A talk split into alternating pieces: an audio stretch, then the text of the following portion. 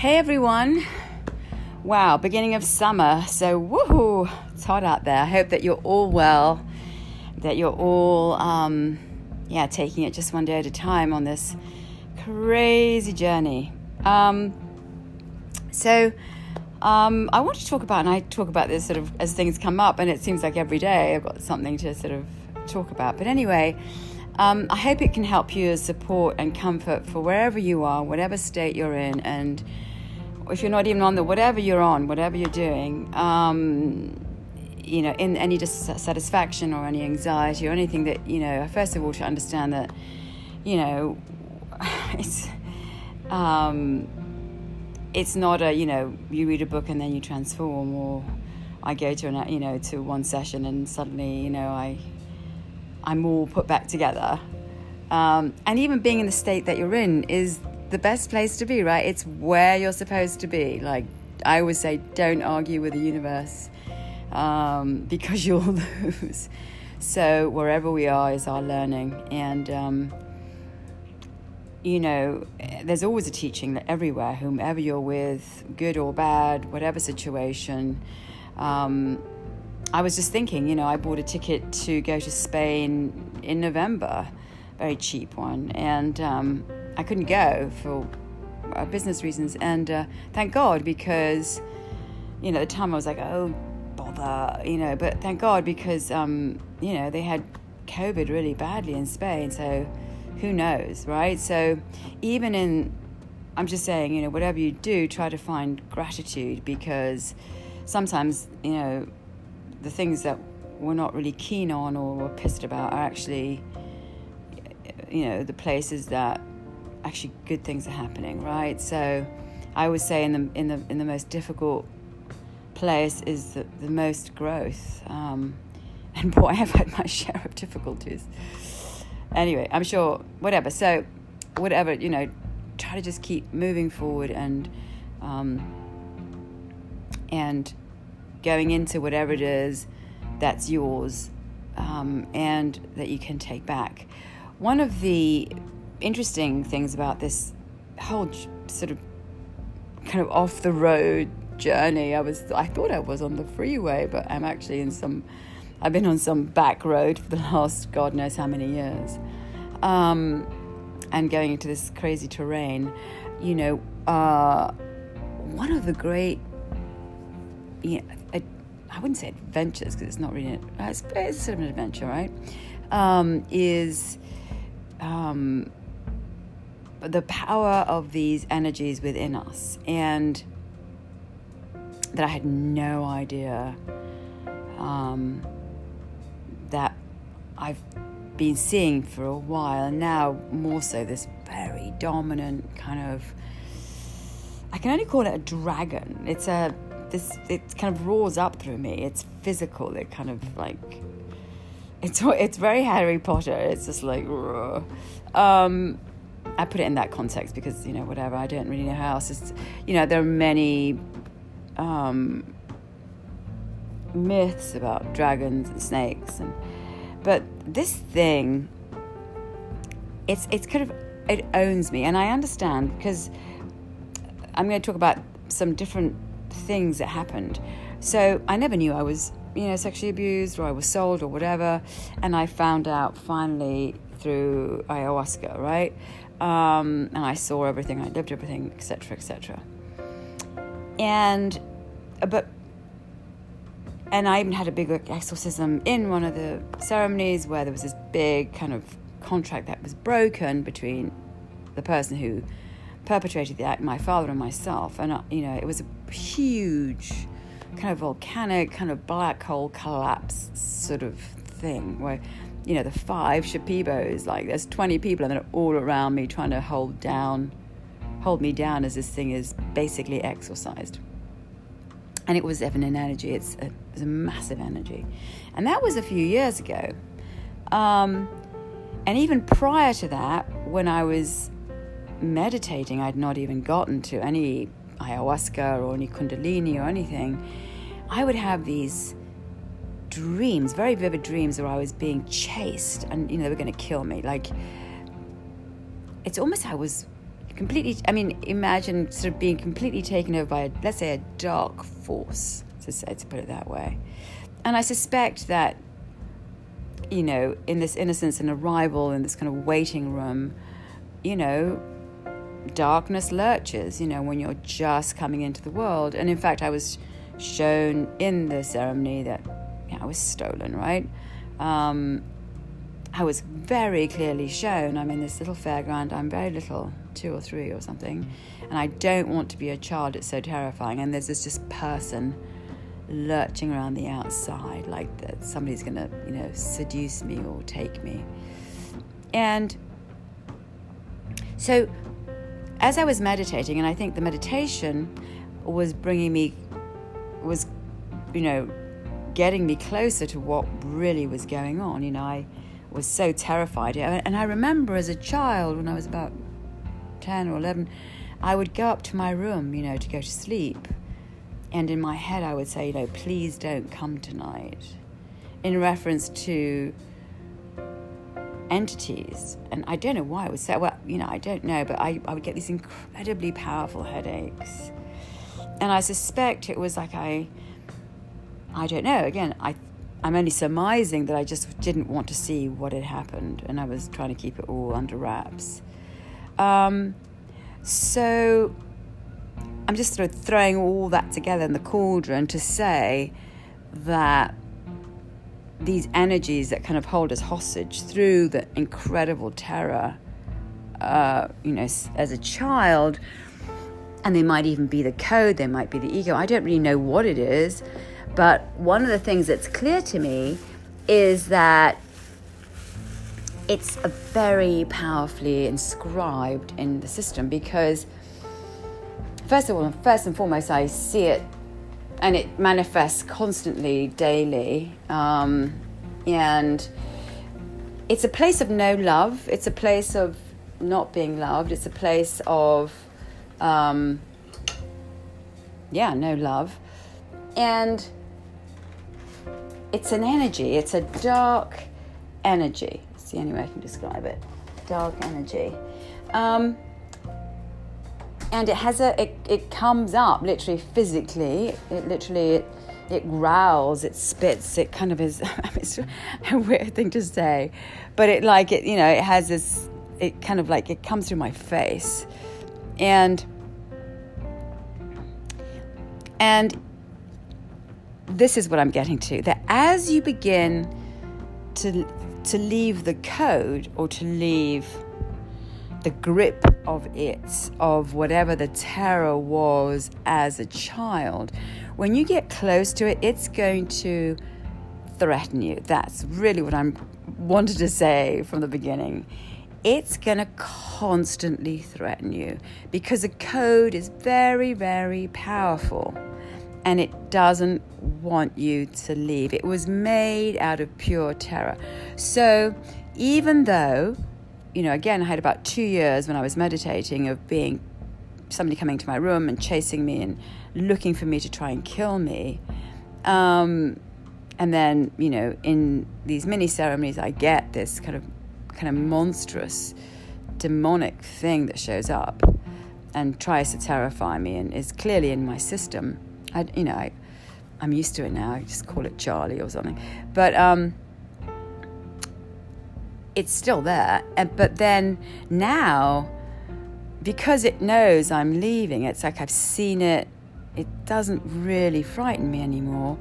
Um, it's now like I'm dreaming about like being stampeded by horses, you know, and being under them. And it's the threat. That's what I'm saying. It's that your code when you decide to leave. Um, decide that you're going to face the fear, decide that you're not going to entertain living under its kind of tyrannical rule of your little innocent child, is going to constantly threaten you. And um, and you have to keep facing it. I suppose that's it. Like you know if you're you know if you're in this inner path you know and you reach the places you know they, i think they talk about it in the hero's journey right you've got to go slay the dragon in me it's an actual physical dragon. I mean, it's literally pours out of me when I do my little mini ceremonies. It's sitting there saying, You cannot change up the code. Like, I am going to block you from your freedom because I want to own you. I want to own the code. I want to. And the thing that I see certainly in this situation, and again, this is my experience. I mean, you may be having, and I'm sure you are having a zillion different other experiences. You're in some other different place. It's happening completely differently to you, uh, to me, and and fantastic and great. And I don't, I'm not, don't want to monopolize any space, or I'm just again giving a little account of my own kind of dive into kind of the, the, the darkest reset sources, uh, uh, recesses of the psyche.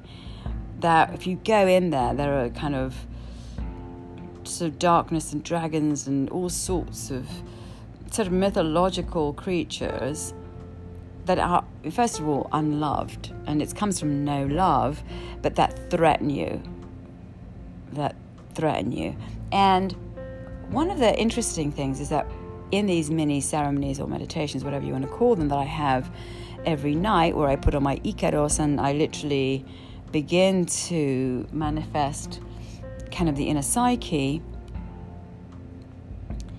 is that it really gets upset when I feel love. And it's, I think it's the terror came from the complete lack of love.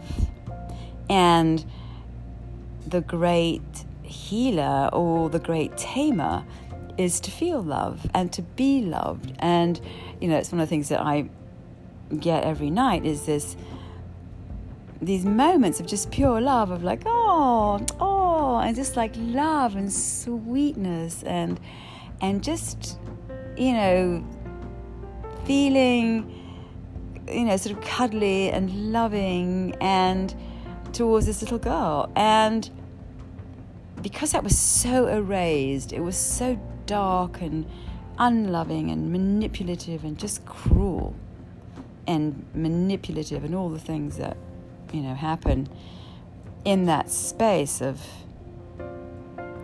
evil people. I mean, I'm going to name it, I'm going to give an adjective to it because that's how I feel um, who happen to be your parents, um, or one specific character in that couple, but that is an incredible healer, and, and it roars up even more when I feel the love. It really takes on this kind of, you know, kind of angry.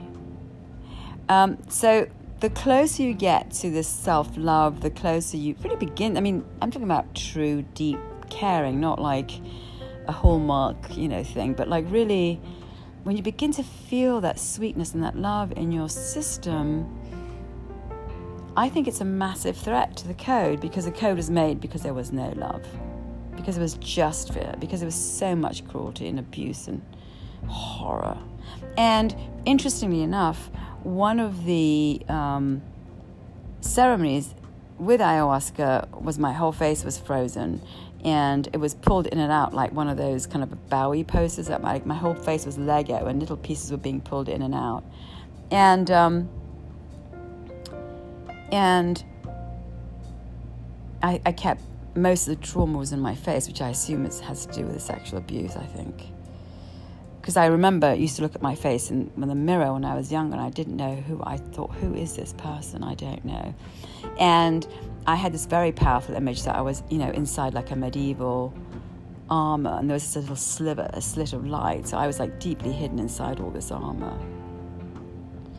Anyway, so what I'm saying, I suppose, I'm trying to say is that the more you get home, the more you reconnect, the more this darkness sort of sort of blows up like you know a volcanic thing it just sputters out it just just like roaring and raging because the code or whatever the darkness is does not uh, want you to become whole or come home um, you know, it's it's it's a loveless thing. It doesn't. It's Mara. It has no love in it. It's an obstacle. It's the dark, and so it will attack you in whatever way it can, which is, you know, either physically as it does for me when I get into this other space, this other dimension, where it physically comes up through my system, or with dreams, you know, like I'm being trampled to death by horses, or, you know, the people I think care for me don't. It's really, they're really, you know, they want my my demise or my whatever.